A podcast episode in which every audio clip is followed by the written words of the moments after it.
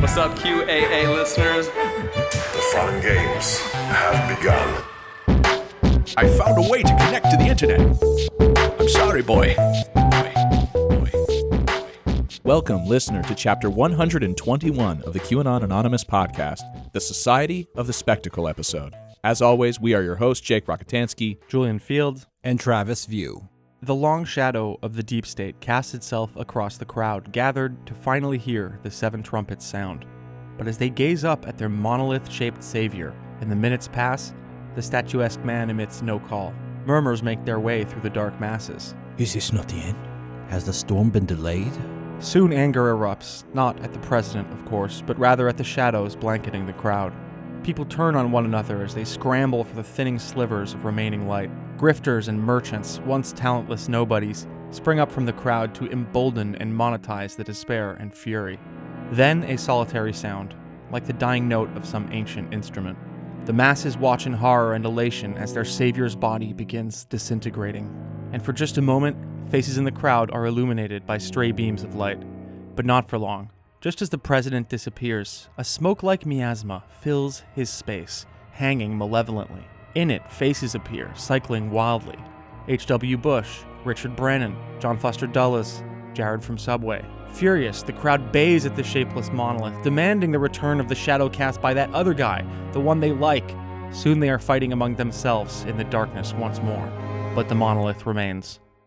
This week, we've invited Matt Christman of Chapo Trap House to lead us further into the blinding light of our society of the spectacle. Along the way, we'll touch on disputed concepts like the deep state and fighting disinformation, but also the current rifts forming in the Republican Party and the possibility of a new collective project in spite of our current Homo economicus shaped prison cells. And Liv Posting will be joining us. She had some questions for him as well. But before all that, QAnon News. First up, Senate Democrats request a threat assessment of QAnon from the FBI. A group of 14 Senate Democrats, including Minority Leader Chuck Schumer, Tammy Baldwin, Elizabeth Warren, and Bernie Sanders, wrote FBI Director Christopher Wray to request a full accounting of the threat posed by QAnon. They also requested analysis on, quote, the role of foreign influence actors in nurturing and amplifying QAnon. Chuck Schumer posted this tweet after the request was announced. QAnon is a threat to our democratic institutions. Their disinformation has amplified hatred and violence.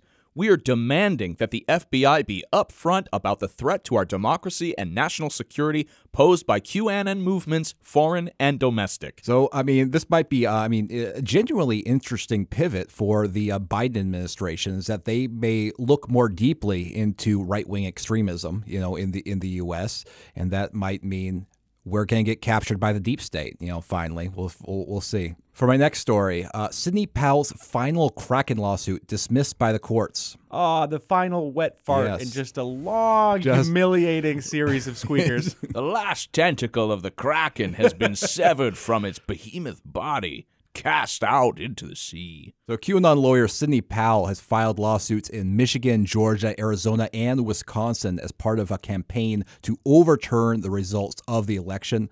The last of these Kraken lawsuits, the Wisconsin one, was finally dismissed by U.S. District Judge Pamela Pepper in a 45 page ruling. That ruling says this in part. Federal judges do not appoint the president in this country. One wonders why the plaintiffs came to federal court and asked a federal judge to do so. After a week of sometimes odd and often hairy litigation, the court is no closer to answering the why. But this federal court has no authority or jurisdiction to grant the relief the remaining plaintiff seeks.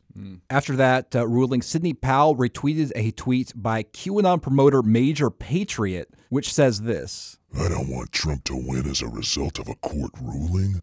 I don't want Trump to win as the result of military action. I want Trump to win when Biden and Harris not only concede, but also confess their crimes on national television in order to avoid capital punishment. Hashtag, we have it all. Awfully baffling for a lawyer to say, I don't want to win in court. That doesn't matter to me. Adding to the legal failures of the allies of the Trump campaign, the Supreme Court rejected a suit filed by Texas seeking to prevent Georgia, Michigan, Pennsylvania, and Wisconsin from casting their electoral votes for Biden. Adding insult to injury, none of the three justices appointed by Trump dissented. That's what happens when you appoint someone to a lifetime position and then you can't take it back. Like they don't give a shit. No, no, Yeah, they that's don't the give a point. fuck It's like about they you. Could, they could say fuck off forever. You know? Especially if your yeah your latest I guess attempt to, to do something in politics is just a, an enormous humiliating pant shitting show. This development evidently demoralized a lot of digital soldiers. So, one of the original QAnon promoters, Tracy Diaz, aka Tracy Beans, took to Periscope to berate anyone who felt like it was over and Biden really was going to be president. in a in a war when you lose a battle you don't cry in your cheerios and go home. We would never have gotten anywhere in this country if we acted that way when we had lost a battle. If you want to keep fighting for what is right this election was rightfully won by president trump. If you want to keep fighting for this country until the very last avenue that exists is gone, stay here. If you don't, move out of the way and stop demoralizing the fellow soldiers that are standing on the battlefield who still have the fight in you. Stop demoralizing everybody. Stop it. There's this weird, I don't know, mindset in MAGA world where like acknowledging reality is a kind of defeat. Th- uh, like just recognizing the fact that you know I guess it, I guess we fought as good as, as good as we can, but it's just inevitability. That's a kind of weakness or a failure in their mind. Like it's there, it's like they think of like the Trump presidency as Tinkerbell. If you stop believing in it, then like it goes away, it dies. I guess it was always here, but they've sort of devolved into sort of like Independence Day speech, like platitudes, just like we will rise on the battle to keep fight. Like it's there's nothing, there's no substance there. It's it's pure emotion. Yeah, they just want to feel like warriors. They want to feel like victors and like and like believing that there's some sort of miracle that Trump is going to pull off to make him magically win the election is just part of, you know, getting that good high feeling of like you're on the winning side. So what's next for QAnon followers? Many are holding out hope that the military will swoop in and save the day to prevent a Biden administration. They often point to a 2018 executive order signed by Donald Trump titled Executive Order on Imposing Certain Sanctions in the Event of Foreign Interference in the United States Election. Among other things, that executive order requires the Director of National Intelligence to submit a report on foreign election interference 45 days after the election. So the deadline for that is this coming Friday. Oh boy. In the QAnon imagination, this coming report will show that China interfered with the election uh, so severely to effectively invalidate it.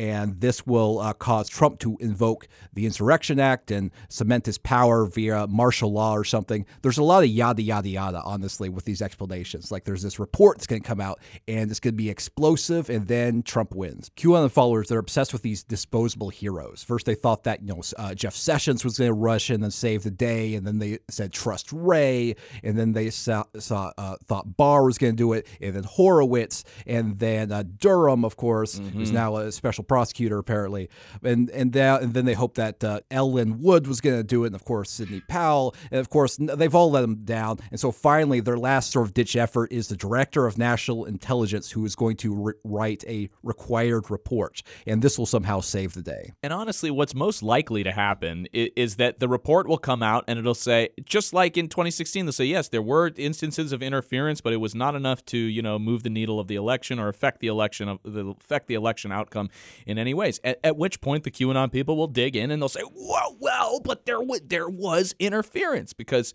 that's never happened before, you know. Other QAnon followers are more accepting of the inevitability of Biden's inauguration.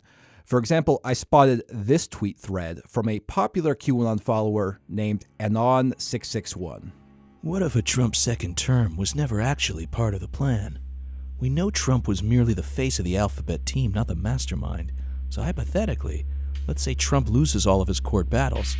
Biden and Harris step in, and, quote, the plan officially begins.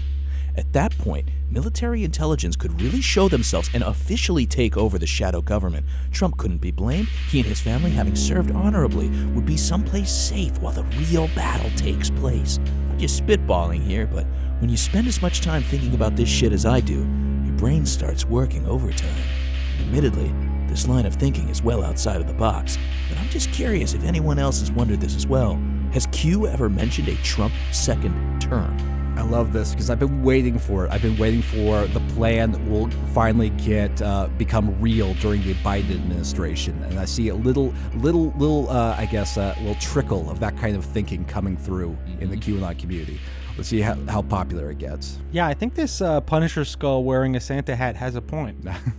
Matt is a co-host of the Chapo Trap House podcast and has been publishing solo vlogs for a while now as well. Welcome back to the show, Matt. I think it's the third time. I believe so, baby. I'm in the three strike club. I am now out. Speaking of the three stars, the three strikes, uh, Michael Flynn has been on this kind of tour of, of like far right media outlets. I sent you a, a few clips. There's like Bongino, of course, but he also went straight up on one of the oldest QAnon shows, In the Matrix and Shady Grooves show. And uh, I mean, what do you what do you think of this development, this new this new Flynn? Get the go- digital army going. You digitally arm it. You do it, guys. You digitally you digitally do it. You're you're gonna digitally make it happen. I'm proud of you guys. You're all digital warriors. Uh, I what I was struck by most of all is just how familiar he sounded in in just that that he sounds like everybody on every side of the political spectrum who is undergoing the task of trying to convince people that there is any reason to pay attention to politics, that that they have any effect on it, and it's it, it's this combination of of of just con artistry of saying keep paying attention, keep watching. Most importantly, keep funding whatever I'm doing and paying attention to me. Uh, uh, and then self delusion. This this sense that if we keep doing this, it's going to lead to something. But I think uh, whether or not they're aware of it, and really that's the only difference you have is degree of self awareness among these people. Everybody is at base just trying to monetize directly or indirectly uh, the continued delusional American faith that the political system is in any way uh, vulnerable to the concentrated will of its citizens. Even things as powerful as memes. Well, I mean, the, the, that's what that's the power of memes is as is as a uh, as a soporific and as a placebo you're blasting out memes, you feel like you're accomplishing something. And as long as everybody around is is invested in telling you you are accomplishing something, including people who you hate, who take those memes seriously because it justifies whatever scam they're running on their credulous uh, supporters, then uh, then they are powerful. But they'll never do what they're telling you they'll do, which is actually change anything. But but there has been change in terms of the sleight of hand just getting shoddier. Do you think? I mean, how shoddy can the sleight of hand get? Well, if there's no alternative, it, it, it'll it'll get as bad as it's allowed to get, which will be very very bad. the the spectacle is so important that like even the right is doing like basically stolen valor for posting. Like they want them to post so much that it's like you are like a soldier. Yeah. this is this is your war. It's amazing. Yes, this is your war. This to is your war. Politics but as like, that's such, on the left. rather than just that's what being people a- are being a- convinced a of all the time that there's an attention activism sink. involved in in tweeting and posting and in and in listening and, and and absorbing media. That it has a tectonic relationship. And on that interview with uh, Matrix and Shady Groove, I mean, it sounds like Flynn, you know, sort of hints that he's launching some kind of online platform for the digital soldiers. You know, Watch this space. on re-listen, I think he was basically kind of talk. He's just very bad at, at speaking. Just b- bottom line, forming sentences. So the digital soldiers thing, I think he meant to say like, "You are the digital soldiers." That's just his code word for the QAnon Right. people, like that entire fucking mass of of screaming, uh, screaming people. And then you know they're gonna get some capabilities soon. And I think he means Mm. I'll give you the intel so you can go and fucking unleash the memes Post. and go to to to protests. Yeah, you you will have. I will give me the money. I will give you the the uh, the armor. I will arm you for the digital battle to come. But but what what is the fraud that? I mean, a guy like Flynn, his success comes in his probable the fact that he doesn't even know that he's scamming these people. He's as much scamming himself as anybody because he has the brain of of, of a fruit fly. Uh, but the central fraud is the idea that there is any kind of relationship here. And what's amazing is is that with this with the election, you are seeing in real time that the relationship between QAnon and the Republican Party is essentially mirror to the relationship between the left, whatever you mean by that, and the Democratic Party. Because here it like there is an ask here. Stop the steal. And you have all these Republican uh, politicians saying, We want to stop the steal. We will stop the steal. We're going to do it. And you guys are going to help us do it. But it's not going to happen because the actual interests of the institutional Republican Party have nothing in- to do with keeping Trump in office and everything to do with maintaining the fiction of the system as such within with with both parties signing off on it. And so they will, in their face over the next month, waiting up until inauguration day, string these people along until they're all just standing there with their mouths open, watching uh, Biden be inaugurated, and that will be that will be the closest thing to a uh, like great disappointment Millerite uh, come to reality moment as we're going to see. And then the real question will be what comes after that. a new narrative where Biden is is actually Trump now, and and they That would they, be amazing. They behind the scenes. Yeah. I mean there Give is them two months of cyberpunk, they absolutely will. there is that. no depth. I mean, they already believe in clones. They already believe in microchips. I mean, it's just it's just whatever Yeah. whoever whatever random Chan mm. poster, or Twitter person, or Reddit redditor comes up with the best plot line for you know 2020 Yeah. to 2024. Trump, Trump is actually like a chloroform like looking piglet, you know, that lives like Kuato inside Biden's belly now, and you can tell because of the way that Biden's eyes twitch and he repeats words and stuff like that. I want to talk to you also a little bit about, you know, lately we've seen social media companies and other corporations basically allying with the government and the intelligence apparatus to fight what they call disinformation and conspiracy theories, which I, I consider that like our podcast covers that, but I somehow am cringing at uh, their definition of it. So I mean, what do you what do you think we're looking at here? Well, I mean, what we're looking at here is an attempt to put the genie of a post authority media landscape back in the bottle, which I mean, you cannot do. It just it will not work. Whatever whatever they're trying to try, how are they going to try to manufacture some sort of consensus reality? It will not take because the the strings are too visible. Everyone knows whose side is on who is who is on what side. Everyone knows what platform and which politician and which media company. Everyone knows in their mind what or they think they know what they stand for. And so there will be no accommodation like the, the all those little notes that Twitter is putting on all of Trump's posts to say this is disputed. None of that impacts anyone's actual beliefs about what's happening and can't. And there will always be uh, there will always because there will be this alienation from the official narrative there will be a huge demand pool for alternatives. And as long as the technology exists to provide people with that it will be satisfied. And it does seem like the technology is advancing, but at the same time, there's more surveillance. There's now like a denser network of cell phone, um, like GPS locations through 5G. So, do you think that the acceleration of technology will will have that democratizing effect in any way? Like they, they can keep fleeing to Parlers and clones like that, or Well, uh, it's really it's less about whether or not they actually stamp out these beliefs and change the mind of any of these Republicans than whether or not they're able to to themselves and their shareholders and to some imagined public justify themselves. And they'll be able to thanks to, to their hegemonic control and like the monopolization of media and technology, they'll be able to do that at whim.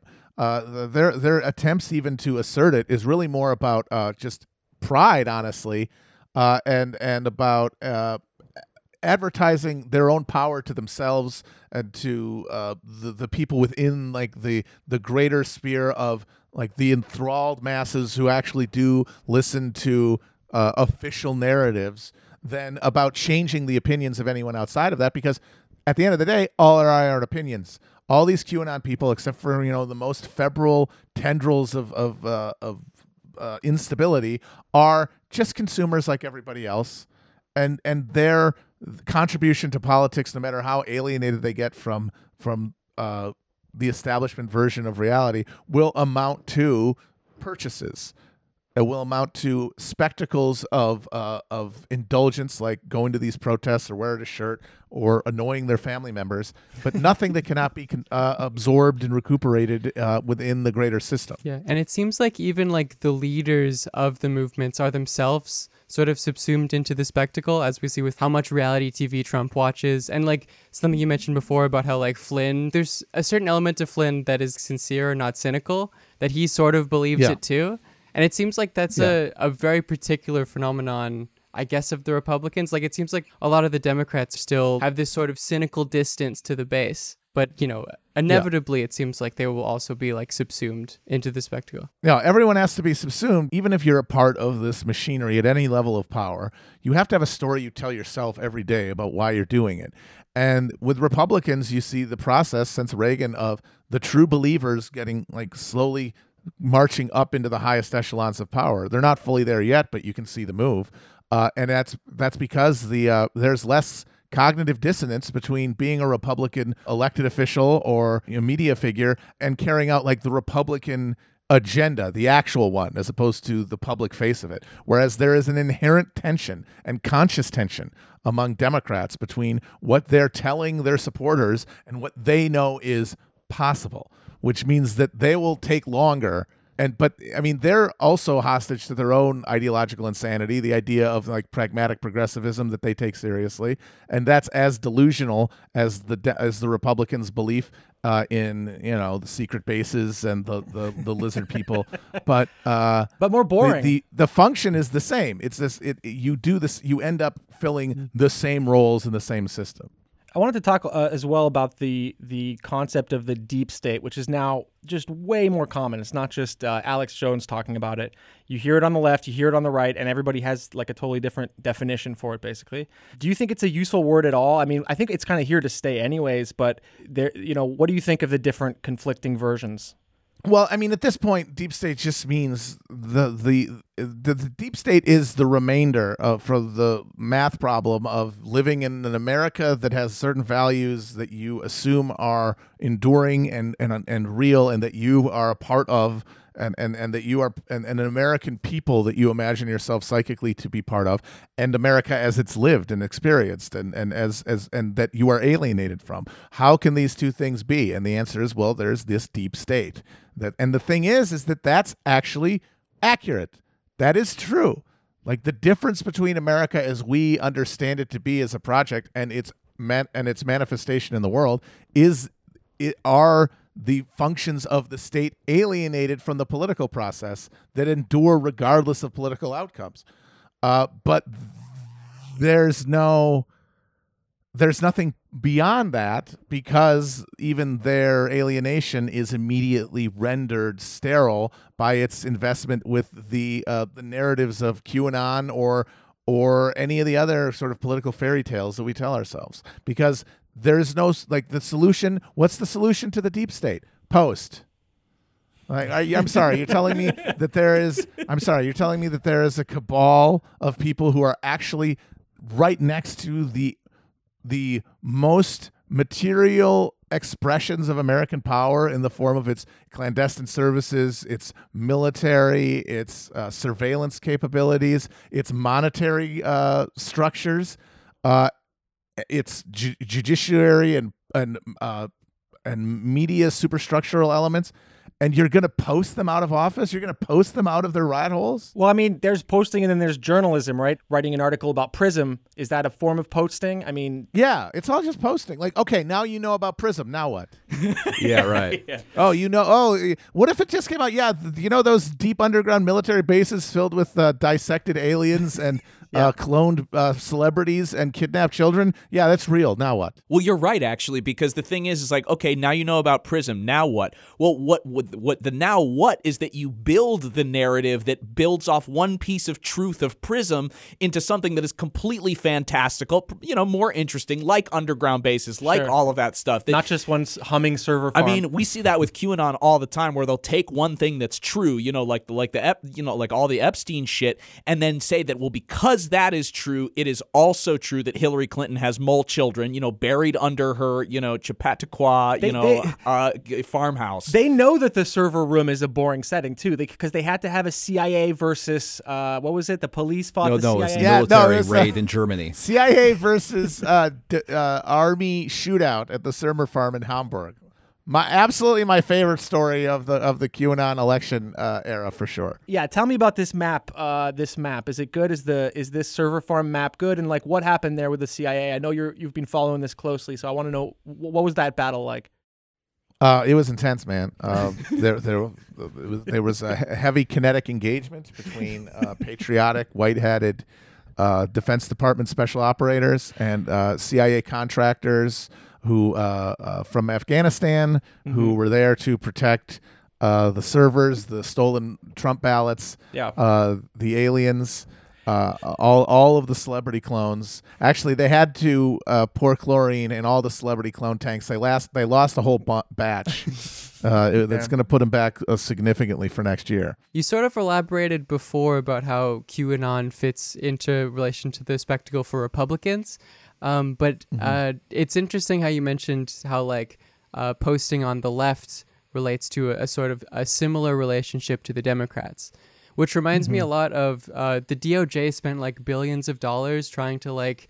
Um, spy on anarchists on Twitter in Portland. Yeah. And the only thing they found was who was canceled. It had literally no Yep. actual reference to like real Yep. organizing on the ground, which Nope. like the Just finding out who who can't show it to, up to the cookout. yeah yeah Exiled from the cookout. This is the raw stuff. This is the raw intelligence. yeah yeah the I mean maybe maybe like uh, we can hold the DOJ accountable if they understand the arguments of why those people are canceled and they can they can do better in their own lives. I gotta say, it would be funny if if the if the anarchists ended up bringing down the deep state just because, but they observe this culture of you know uh, total distrust and paranoia and and self seeking, and it just slowly infects like through the first through the people who watch it. Uh, you know, in the in the server farms for the NSA or whatever, and then they just slowly bring that into their office politics, and before you know it, everyone in the deep state is denouncing each other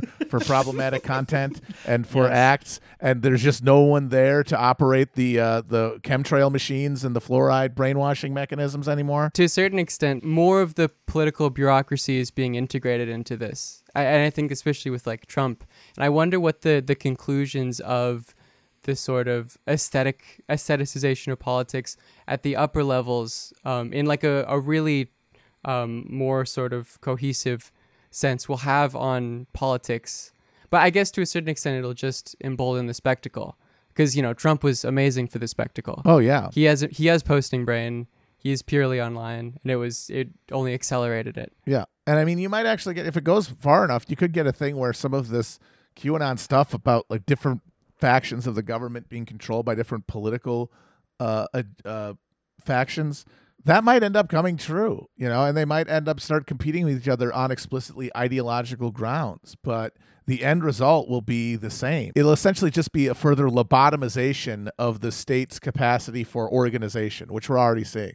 Like the state is supposed to be the executive committee of the bourgeois. They're supposed to take the interests of individual capitalist enterprises and express their collective self-interest uh, and transcend their uh, you know specific desires that that they can't see past. Well, you know the entrepreneurialism of American politics uh, with the breakdown of party discipline means that now everybody at every point is acting like a capitalist within the, the state structure itself for the political angle or uh, at the political level, and then over time, that's inevitably going to filter down into the bureaucracy. And all it will mean is that the state will continue carrying out its role just less competently.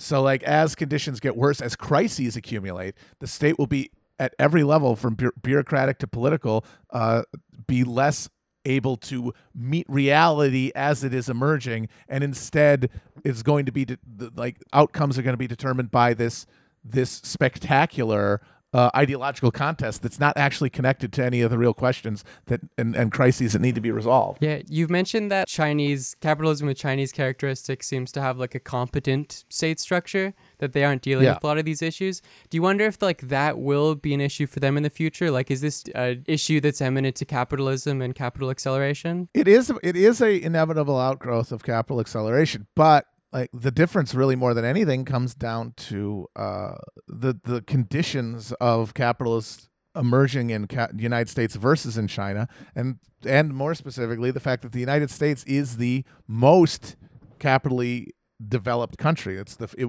it was the one that wound every other country around itself, especially after World War II, basically, and reshaped the entire global economic order around itself. And China got on board, but way later. So uh, its its its social structures have not been liquefied the way that ours ha- are, are which means that that the that state capacity to manage capital interests can still be exercised. And it seems like they're actually doing that. I mean i don't think it it means something that billionaires can get fucking blown away in china that if you if you do two if you're the wrong billionaire who does the wrong uh, type of uh, corruption they will take you in a room and blow your brains out which is a inconceivable outcome in the united states. Not just go to i mean just go to jail is an inconceivable outcome. And when you have i mean that is a difference in state capacity to regulate capital that is a a, a distinct uh,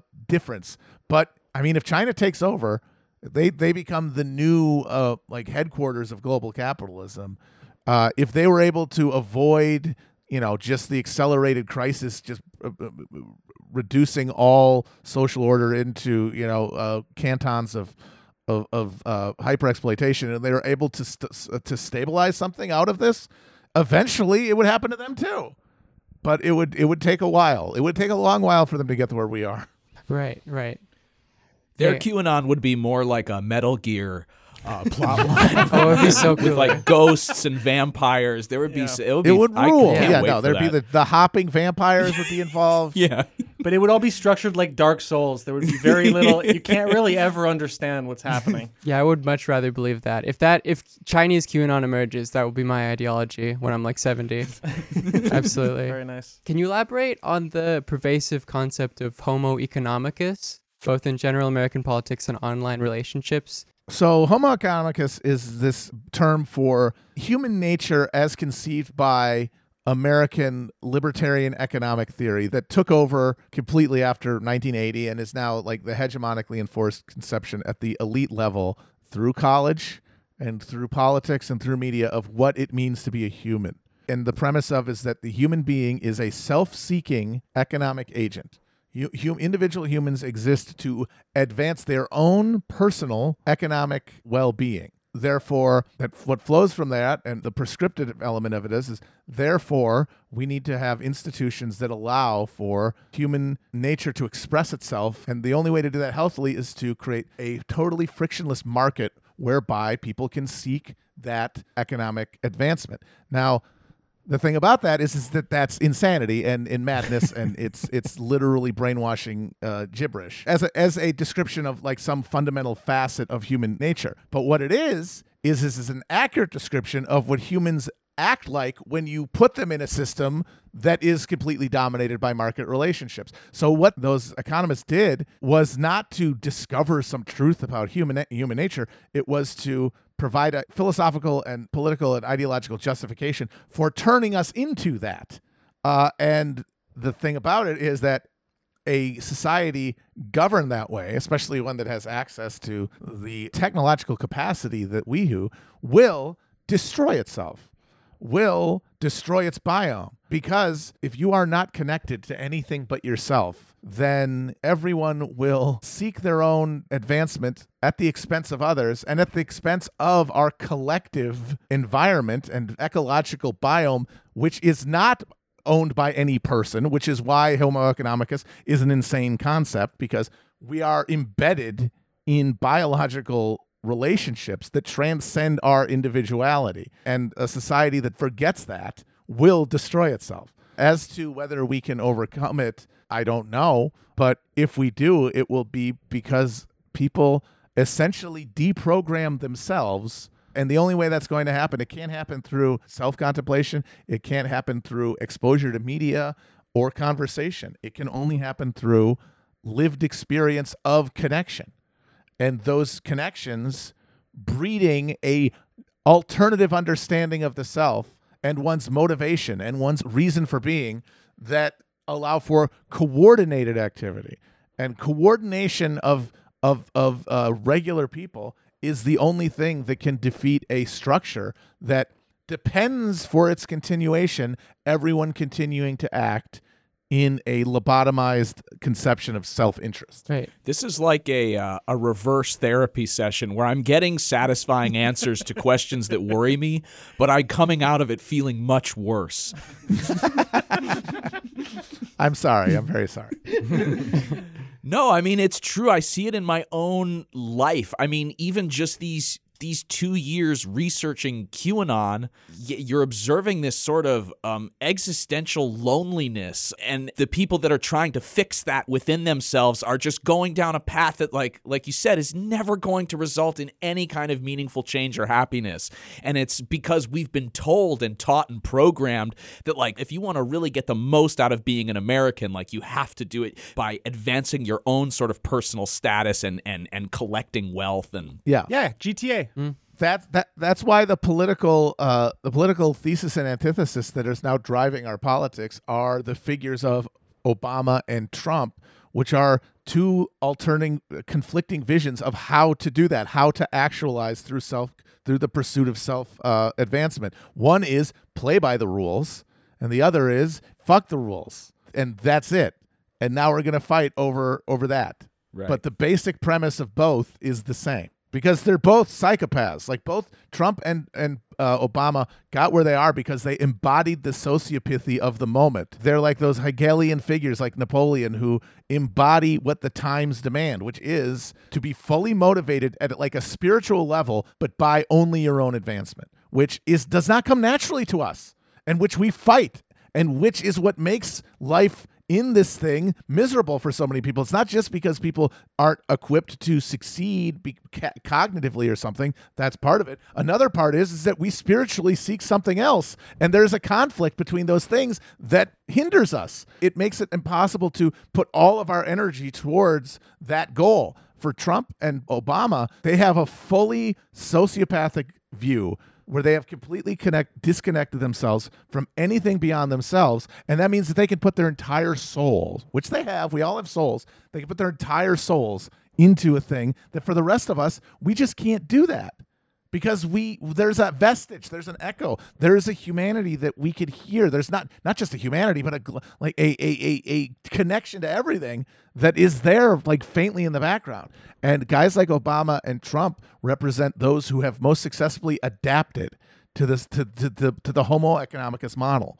But we can hear the chants of Pandora. yes we live on pandora. We can bring it back I mean, yeah, essentially we need some sort of meaningful, antithetical, like world historical figure or movement that actually acts in relation to other people. Yeah. I know you've mentioned like John Brown Yes. is sort of an ideal of this character, someone who Yeah. transcends their individual relationships for a greater moral cause. Yeah, because like John Brown, there were two ways to be against slavery broadly in the antebellum America. There was the middle class moral objection to slavery that people like William Lloyd Garrison had, and then there was the working class and smallholding farmer uh, material objection to slavery, which was generated by the fear of being having to compete with slave labor or having in the future where the south is victorious having you or your family rendered slaves by because of your inability to you know become a master because you don't have access to the capital to do so and the moral case was was correct but it was disconnected from le- the the lived experience to use a horrible word of these people, like these comfortable Boston Brahmins who could just sit around and, and drink tea and think about how bad slavery was. For uh, for a rude mechanic or or a small holding farmer, their convictions were fired by actual daily struggle and pain and alienation. But that pain and alienation was because it was so personal. It was not connected to some theoretical idea that like black people are in some way you, are some way part of you. John Brown was able to be the catalytic figure he was because he married the the moral, spiritual, middle class objection to slavery with the the small holding, personalized misery. He was he was a guy who who who uh, was a poor man his entire life, wildly in debt, struggled to avoid going to debtor's prison his entire life, and so had that agony. But that agony did not manifest in a mere concern for him and his family. He translated that pain into a universal suffering that he saw that needed to be addressed.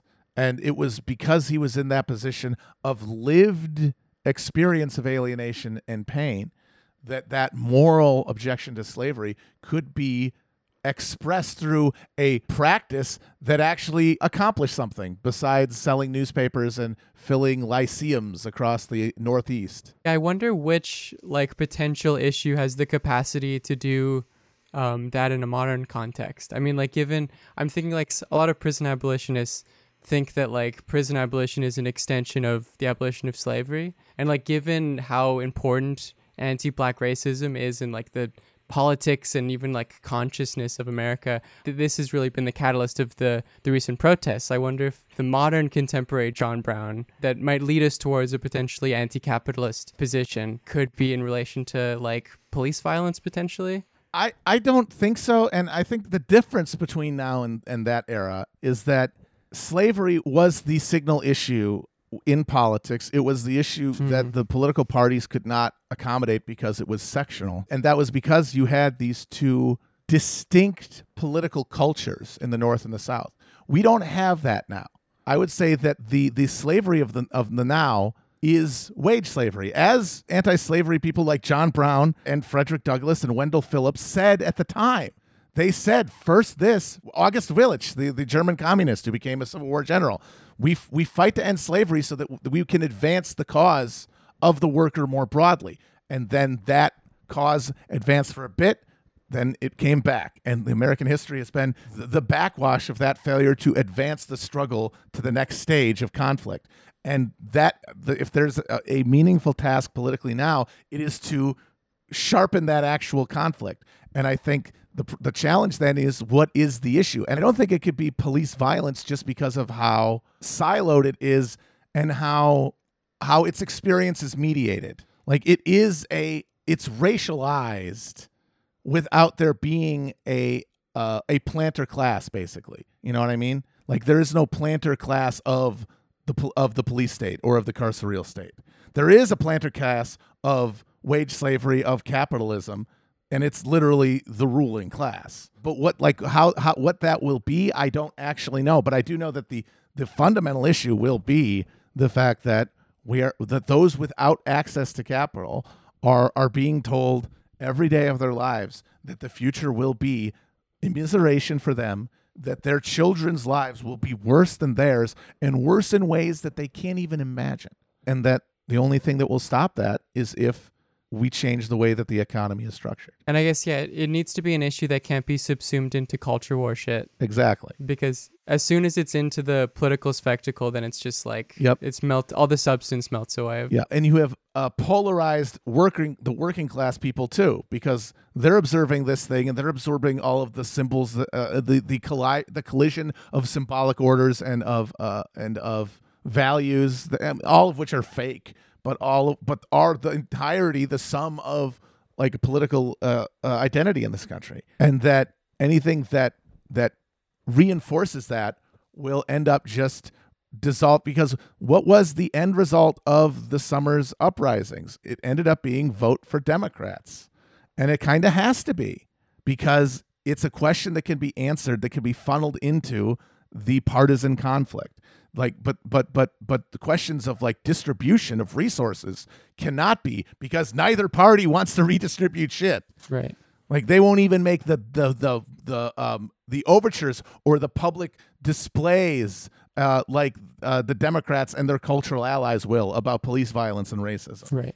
Um, slightly unrelated question, but uh, we're seeing a pseudo split in the, or at least an aesthetic one in the Republican Party between the more like Q-oriented fringe and the sort of establishment Republicans. Manifest itself in, for instance, Sidney Powell saying Republicans should not vote in the January fifth runoff. Amazing. if the Georgia if the Georgia governor doesn't outflip the state for Trump, is this like a, a meaningful division in any sense? And like how what is it going to look like, do you think, after Trump leaves office? I honestly don't know. It depends on a lot of things that I'm not. I mean, like Trump himself is going to determine a lot of this. Like tr- it's really up to Trump in a lot of ways, and I, I don't know what he's going to do. It looks now like he's just going to decide that the way because all it's so funny because all of this, this entire crisis, is entirely precipitated by his refusal to admit that he lost something.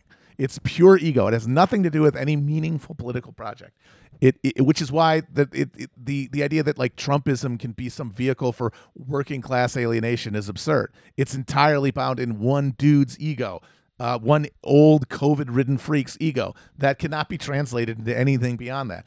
Uh, and so he has been negotiating essentially with himself on how to accommodate losing in a way that will not break his brain. And right now, it looks like the only way he can do it is if he essentially acts like of his presidency, something that is happening without his involvement, but that he can resolve by winning again. And he'll just, it looks like he might just spend Biden's entire term running for reelection. and if that's the case, I can, the only thing I can see coming from that is uh, the Republican Party just f- finally and irrevocably revolving around like the specific desires of Trump because they know that that's what his voters like. The one thing I could I sort of assume is that whatever that form form that takes, the Republican establishment as such will find a way to accommodate it as they have so far. Right. Because they're not pushing for anything that they can't say yes to. They're not pushing for anything that is non-negotiable, which is not true on uh, among the left, which is not true uh, among those who are trying to, you know, challenge the Democratic Party. Well, we're fucked. Until we're not. People talk about fucking uh, George Soros. They love to do the like puppet thing where it's like he has the strings. There's not been a guy in recent history I can think of than Trump who can, against his own party, against anything, he can just move a large amount of the population into anything he chooses. I don't know. That's kind of, is it unique, do you think, Matt, or is that just, uh, is a repeat of history? we are in new territory just because of how just of how quickly everything gets absorbed into uh into our understanding of reality and of how much we can pick and choose which reality to live in.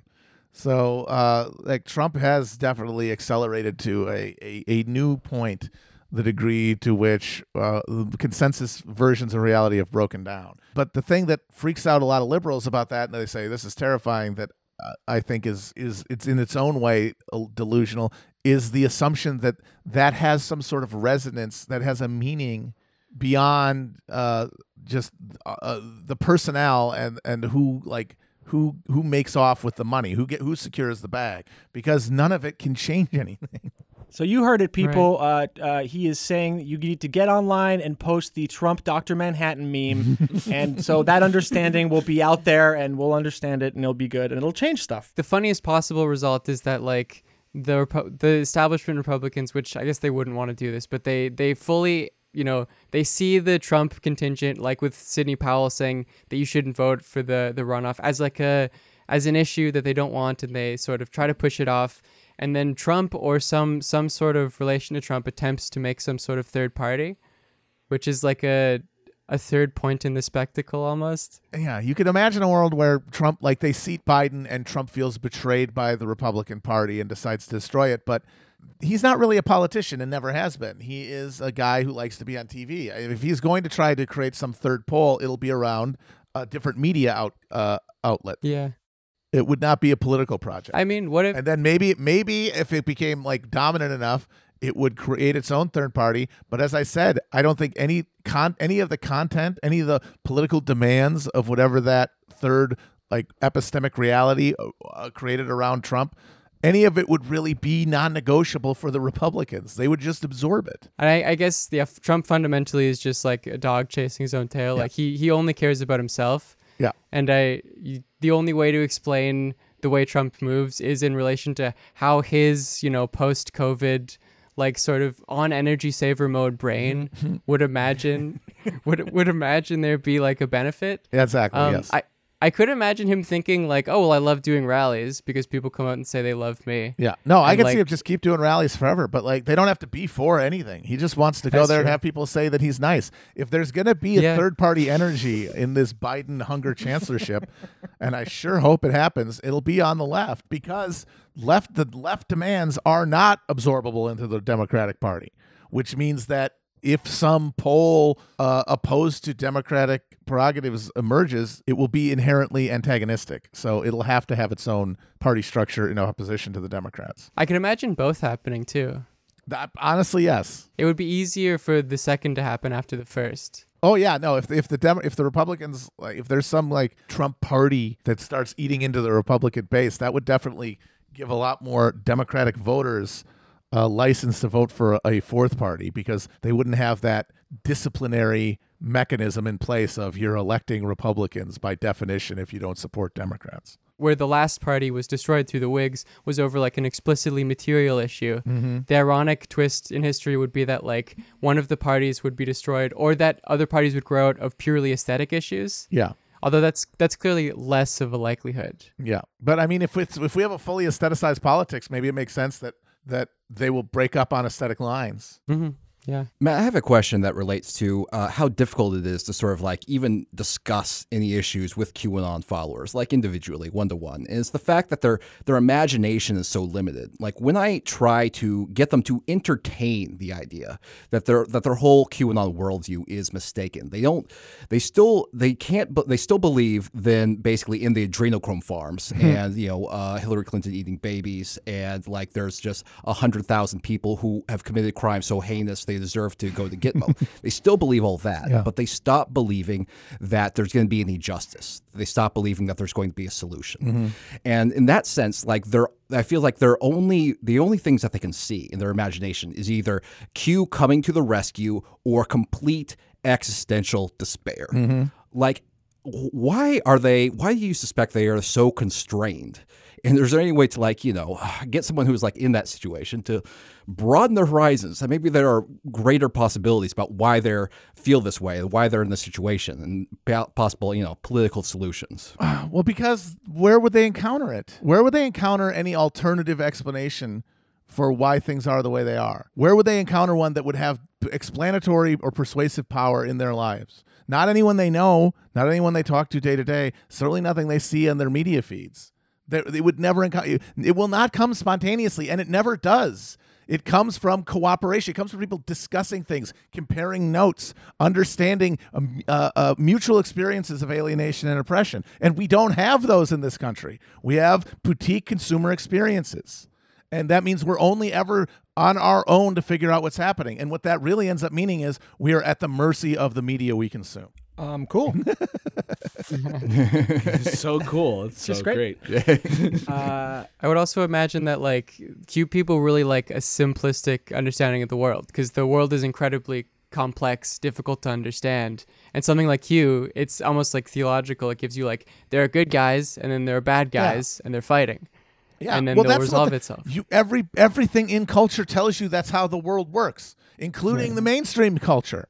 Everything in culture tells you that's how the world works. Where will the intervening conception come from? It has to come from uh, from from talking to people who you have a shared experience with, and we don't do that anymore. We can't. It's not even a choice. It's not something that our day to day lives accommodate or or can involve can assimilate. But just don't. I hate ending on a terrifyingly depressing note. oh, let's see this one. How is he going to reel it back in? the way I reel it back in, and the thing is, I, I, this is what freaks people out when I say this. It's because they think, shit. Well, then we're fucked because where else could it come from? We are still human beings, you know. We do still live lives. We still still have struggle. We do still know each other, and conditions change. Uh, The conditions of our lives change. Not not for the better, but they change, and those changing conditions create in every moment new opportunities for people to come together in little tesseracts and little little fractals and then to generate new understanding of the world that they can operate from. And it to say it can't come from the media is liberatory. It means you can consume media as it's meant to be consumed as entertainment not fraught with the idea that it's going to somehow change the world depending on which thing you click on which thing you choose to believe. That's going to come from sparks flying around you, not in the ether of your media consumption. So, like I said, the Dr. Manhattan Trump memes, uh, arm them digital soldiers. We're heading out to battle. Uh, at Cushbomb is your Twitter, and they can find Chapo Trap House, obviously, wherever the podcasts are. And how do people get into the Cushvlog? I know there's like a live schedule, but then they also get archived. They're all archived on YouTube. Uh, that's probably the easiest place to see them. So because I don't have a set schedule, and it's it's kind of when I have time and and I can sit down, but they all end up on YouTube. uh, at our cha- uh, Chapo Trap House.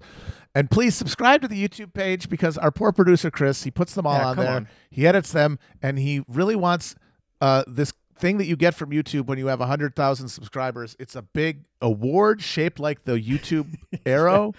It's like Oh, it's, it's like a curio, like a, a paperweight or something. He really Yeah. wants one.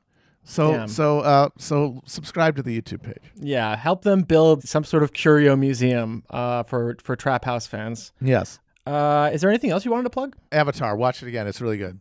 Yeah, go rewatch Avatar. You can listen to the uh, the Chapo episode about that, which was a good time as well. Prepare your bodies and minds for when the vaccine hits That's and right. Avatar 2 Oh, uh, and 3 uh, usher us out of these every dark tentacle times. in every hole. It's going to rule, man. I can't wait to dock with every person I meet just in the street. We're gonna, uh, we're gonna, we're all gonna be coming out of that theater docking, space docking our way to freedom. I, yeah, I Just, just, docking tongues in each other's I bodies. just want to find some other Americans uh, with shared life experience that I can commit uh, Tsaheylu uh, with, and Yeah, yeah, yeah, absolutely. we can connect our t- our ponytails together and have a better understanding, and maybe things won't be so bad. Yeah, let's Mm-hmm. do it. Thanks so much for coming on again. It's always a pleasure, Matt. Yeah, great time. Thanks, guys. Thanks for listening to another episode of the QAnon Anonymous podcast. Please go to patreon.com slash QAnon Anonymous and subscribe for five bucks a month to get a whole second episode every week, plus access to our entire archive of premium episodes. When you subscribe, you help us stay advertising free and editorially independent. We usually stream twice a week at twitch.tv slash QAnon Anonymous, and for everything else, we have QAnonAnonymous.com, where you'll find merch, a link to our Discord, access to the lost episodes, etc. Listener, until next week, may the deep dish bless you and keep you. It's not a conspiracy, it's fact. And now, today's auto cue. 1. In societies where modern conditions of production prevail, life is presented as an immense accumulation of spectacles. Everything that was directly lived has receded into a representation. 2.